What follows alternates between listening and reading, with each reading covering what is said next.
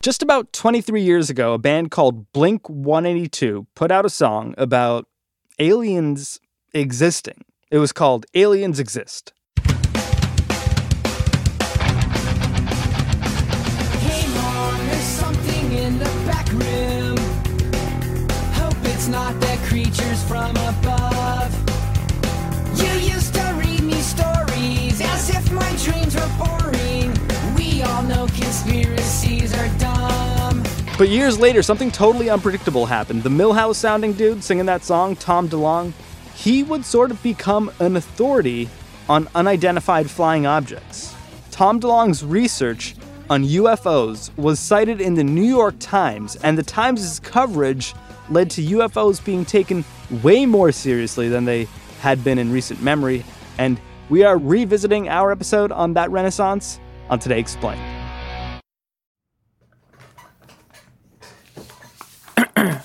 Okay. Mint. Okay. You wouldn't pay $15 for a cold brew, and you never spend $250 to see a movie. So why are you paying so much for your cell phone plan? Mint Mobile offers premium wireless plans for $15 a month. Hey, Jimmy, honey, do you want pasta? Hey, Mom, I'm recording right now.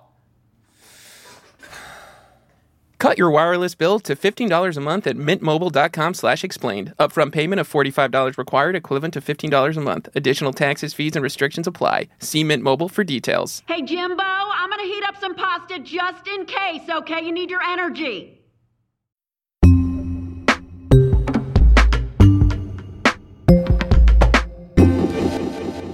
Today Explained, Sean Rameswaram here with Gideon Lewis-Kraus from The New Yorker, who says UFOs are having a renaissance. So yes, I think we can confidently say we're in the midst of a UFO renaissance. The question is, who knows how long this will last? I mean, there have been times where this kind of thing has flared up in the past and then dissipated fairly quickly. But for now, yeah, absolutely. On the show today, we're going to try and understand how this sort of conspiratorial mainstay came to be taken seriously in the United States. I mean, Congress just had its first UFO hearing in half a century this May. We're going to start with the best of the best UFO sightings. I mean, by far the best known case at this point, and one of the cases that motivated a lot of this renewed interest was the so-called Nimitz encounter.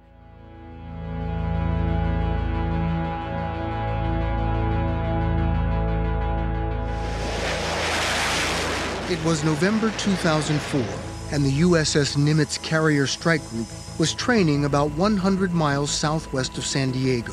For a week, the advanced new radar on a nearby ship, the USS Princeton, had detected what operators called multiple anomalous aerial vehicles over the horizon, descending 80,000 feet in less than a second. And these were showing up for about a week. And then finally, after about a week, they said, well, we might as well have this checked out. So they vectored two F-18As to go see what was going on, to intercept one of these.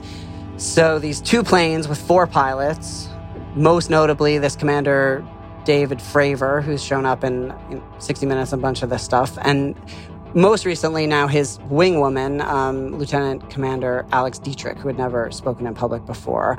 These four pilots give the same story, that they showed up and there was kind of a roiling shoal beneath the water about the size of a 737, as if there had been some subsurface disturbance. And we saw this little white tic-tac-looking object, and it's just kind of moving above the whitewater area. Do you ever drop your phone and it sort of bounces off the countertop and then bounces off something else, and then it sort of... like no predictable movement, no predictable trajectory. Yeah. It was just like a ping pong ball. Then Commander Fravor descended, the tic-tac registered his presence, swerved, kind of mirrored his feints for a few minutes. So as I'm coming down, it starts coming up. So it's mimicking your moves. Yeah, it was aware we were there. And then this tic-tac just darted off at some ultrasonic velocity. You know, I think that over beers, we've sort of said, hey, man, if I saw this solo, I don't know that I would have come back and said anything because it sounds so crazy when I say it. Subsequently, a fifth pilot went out with an infrared pod and recorded this video known as FLIR 1. I don't know who's building it, who's got the technology, who's got the brains, but there's something out there that was better than our airplane.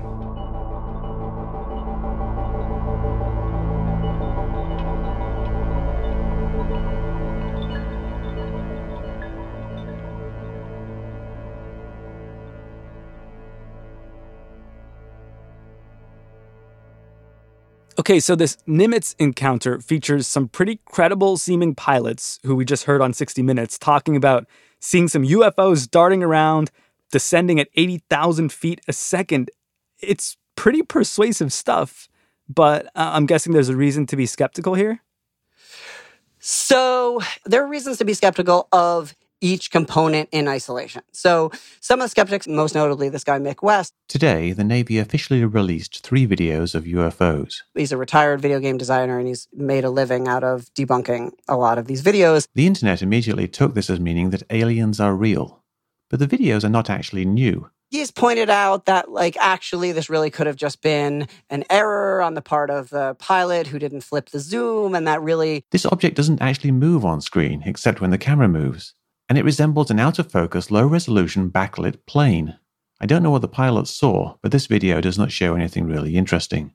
You know, in Mick West's version of this, well, there had been this radar upgrade, and maybe the radar wasn't calibrated very well, and so all of a sudden the radar was picking up clouds, or it was picking up birds, and then, well, what did these pilots see? A target balloon, and then what did the subsequent pilot film? Well, the subsequent pilot filmed a commercial plane. These videos don't show evidence of any kind of advanced technology. So unfortunately, the real explanations, while fun to investigate, are probably pretty boring.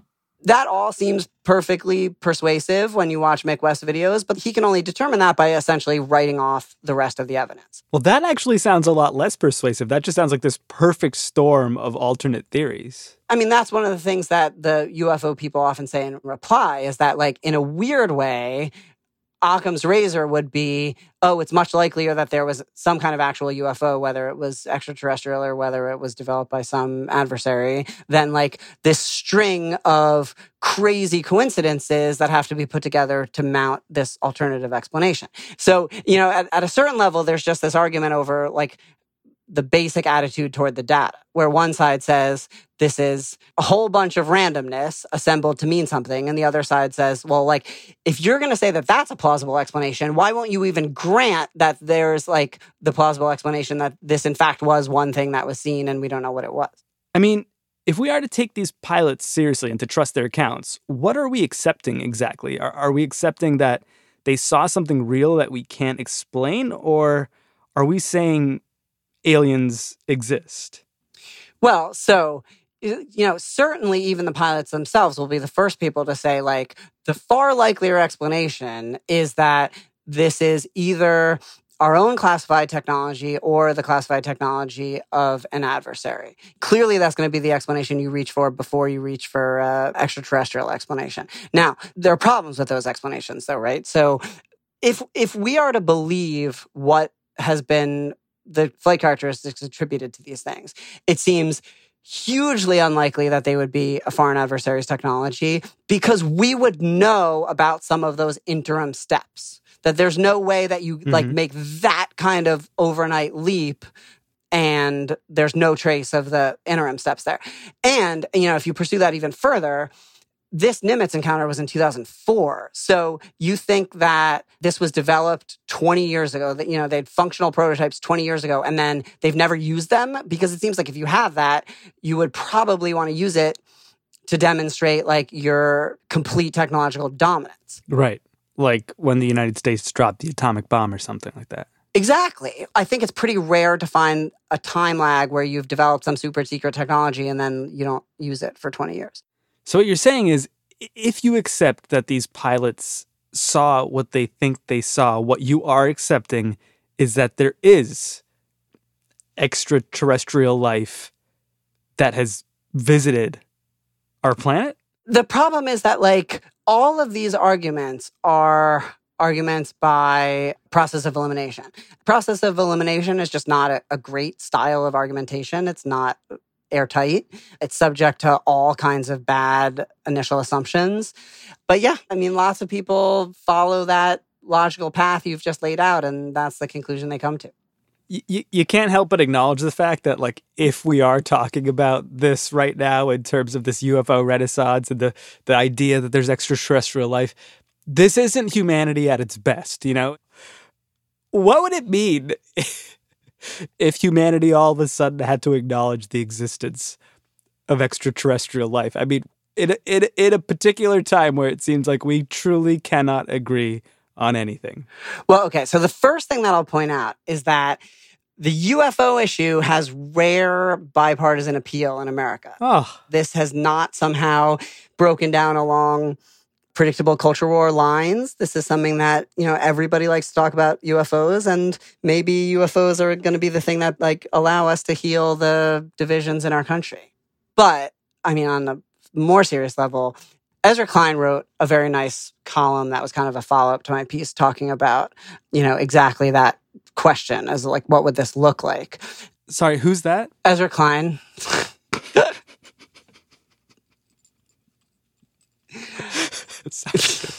But seriously, imagine tomorrow you have an alien craft. It crashes down in Oregon. There are no life forms in it. It's, I guess, a drone, basically. But it's undeniably extraterrestrial in origin. So we have the knowledge that we're not alone, that we're maybe being watched, and we have no way to make contact. How does that change human culture and society? You know, I talked to this guy, Avi Loeb, who is the Harvard astrophysicist who had determined that this object that passed through our solar system a couple of years ago might have been the detritus of some alien civilization, might have been a light sail or something. And in his book, he says, look, what would the consequences be if we believed that this could have been an artifact of an alien civilization? And he has a very sunny, optimistic view, which is that, like, this would weld us, and, you know, immediately weld us together as a species. We would let go of our petty tribal divisions and jealousies. We would, you know, it would represent like a global kind of Sputnik moment where all of a sudden we would be motivated to stop arguing about stupid bullshit and, like, come together. And once we had seen a demonstration that this kind of thing was possible, then we would pour all of our resources into becoming ourselves a cosmic civilization. But this could just as easily go the other way, right? The superpowers could potentially just turn on each other, like in the Amy Adams alien movie Arrival. Problem is, not everyone shares our policy of being open with the aliens. Have you met General Shang? The call sign for him is Big Domino. Whatever Shang does, at least four other nations will follow. Right, which was vastly, vastly inferior to the novella it was based on. But tonight, China becomes the first world power to declare war against the aliens. There's this political scientist named Alexander Wendt at Ohio State who's been writing about this for a long time. He has this academic journal article from 2008 called Sovereignty and the UFO. And his argument is that we can't, like, the reason for the UFO taboo is because the existence of extraterrestrials would just fundamentally undermine, like, our anthropocentric ideas of what sovereignty even is, and that, like, the whole geopolitical order would go to hell because people would think, like, why am I paying attention to my government when there are aliens out there? So it could go either way. Seems like it could go either way, yeah. Fingers crossed.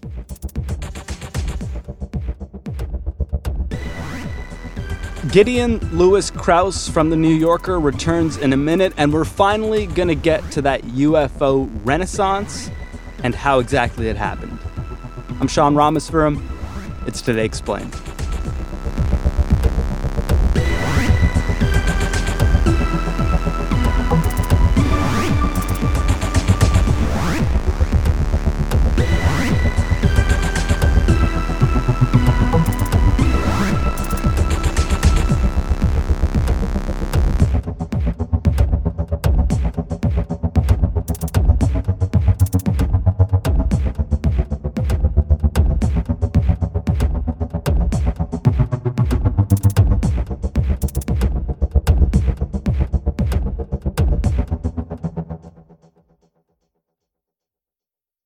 Support for this episode comes from Mint Mobile.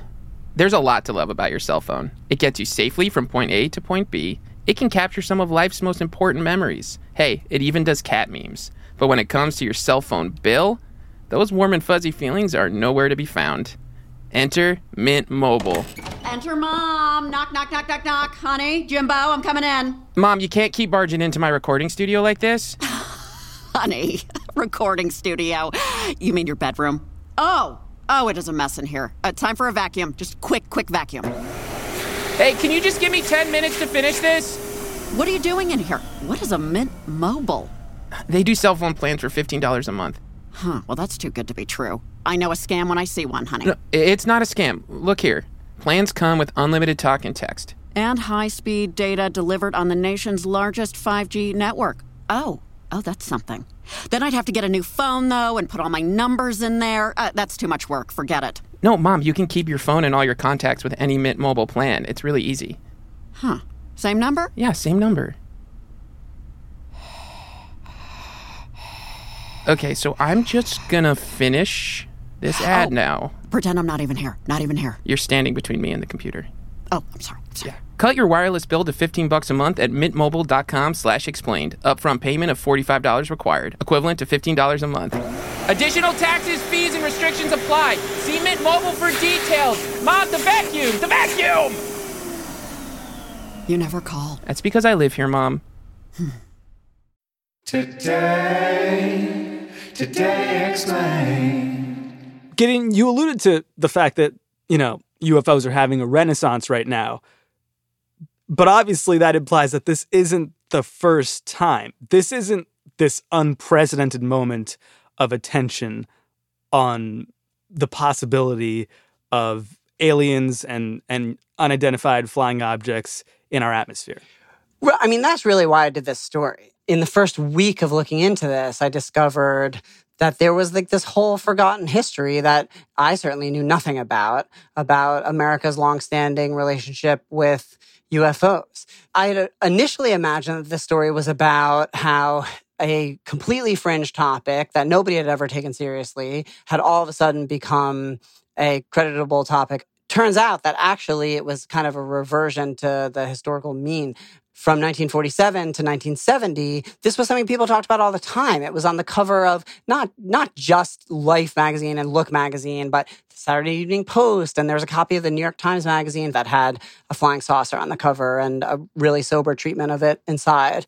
So between the 1970s and essentially the aughts, this is mostly relegated to this fringy conspiracy place, fueled in part, let's say, from a few Will Smith movies. Welcome to Earth. I mean, yes, except for the fact that there's also all kinds of evidence to show that behind the scenes, the government was still interested. There, I write about this famous 4-page memo written by a DIA source in Tehran in 1976, after the Shah's generals had sent somebody up in a F-4 Phantom to intercept glowing diamond-shaped lights northeast of Tehran near the Soviet border. And, this came back to Washington in this communique with a cover letter saying that this was an outstanding example of the phenomenon. So clearly, even though publicly they weren't taking this seriously, privately there were plenty of people taking this seriously.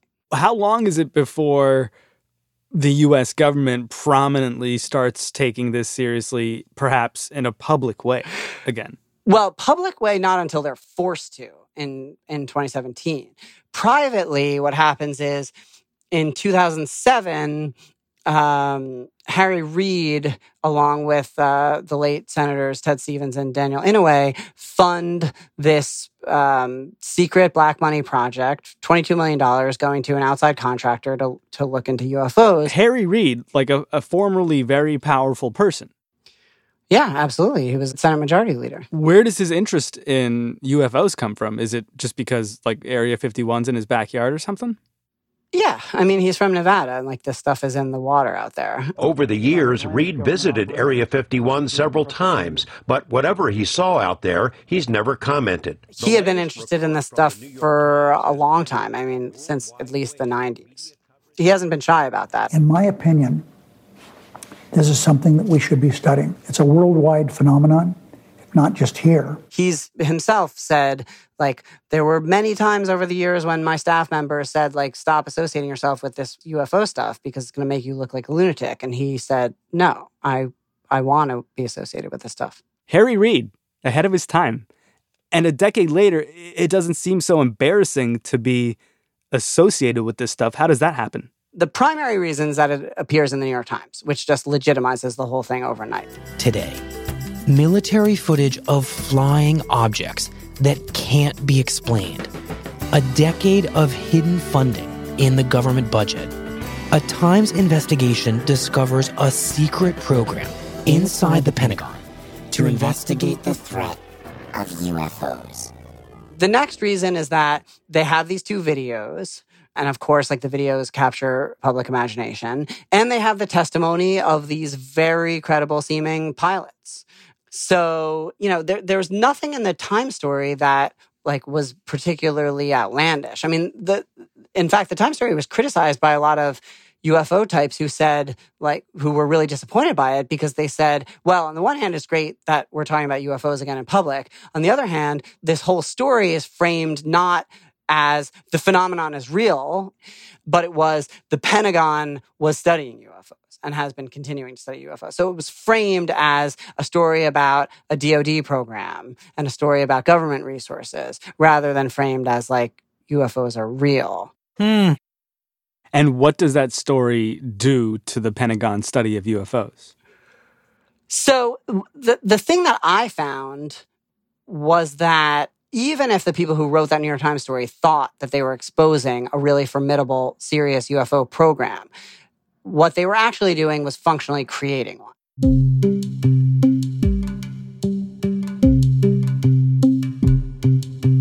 Which is to say that the program they exposed was, you know, essentially one guy with some, you know, with a very small cohort of people that had all been interested in UFOs for a really long time, who had, like, faced, like, tremendous headwinds at the Pentagon.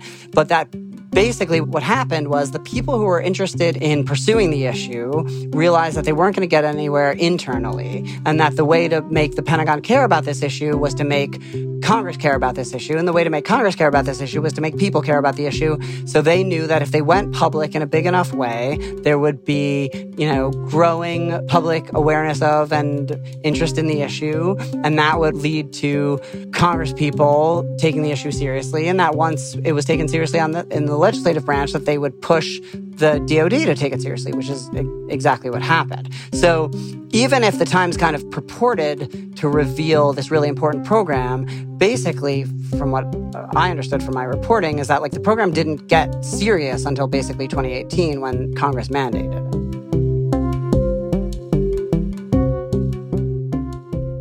it. Gideon, after spending months researching and reporting on UFOs, where do you land? Do you believe? I mean, where I land is that, like, whatever is going on seems to be, like, considerably weirder than people give it credit for being. Something weird is going on. And, you know, maybe at least some of these incidents are reducible to drones or drone swarms that are, like, you know, low-rent technologies being used for surveillance. But, you know, there's a lot of stuff that just can't be all that easily explained. That's hard to dismiss.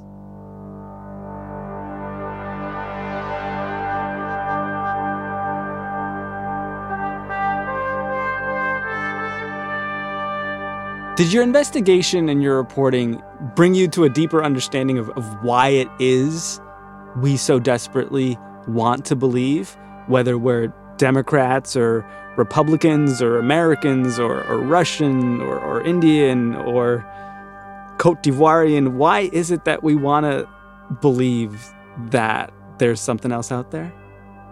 I mean, to me, that's an easy question to answer. And in fact, I think it's, like, a somewhat harder question to ask the opposite, which is that why are people not inclined to believe it? I mean, why wouldn't people want to believe it? Like, especially if you believe that there are extraterrestrial civilizations that are capable of, you know, intergalactic travel, it radically expands the horizon of what would be possible. In a time that can feel like such a dismal grind, it can feel like all of a sudden the universe is radically open-ended again.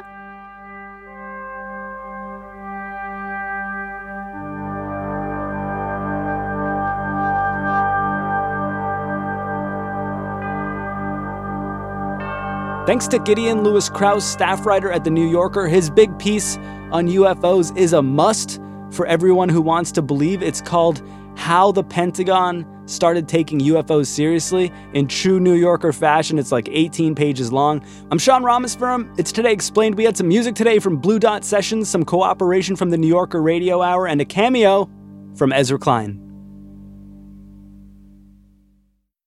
Also, I miss you all, and I love you, and I miss you.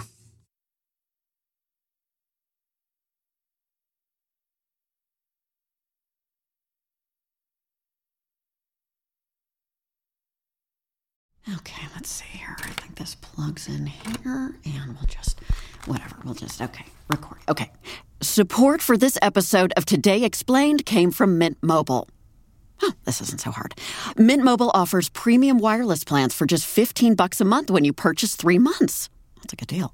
And at Mint, families start at just 2 lines, unlike other providers who make you buy 4 or 5 lines to get the best rate. Goodness me, 2 lines. And here we are still paying for Jimbo's bill. What are you doing in here? This is my room. Nothing. I'm doing nothing. Wait a minute, are you recording? Are you recording? I'm almost done. Just let me finish. I'm on a roll. Okay. To get your new wireless plan for just $15 a month and get the plan shipped to your door for free, go to mintmobile.com/explained. Upfront payment of $45 required, equivalent to $15 a month. Right, that's 15 times 3. Additional taxes, fees, and restrictions apply. See Mint Mobile for details. Oh, woo! Okay, that was actually pretty good.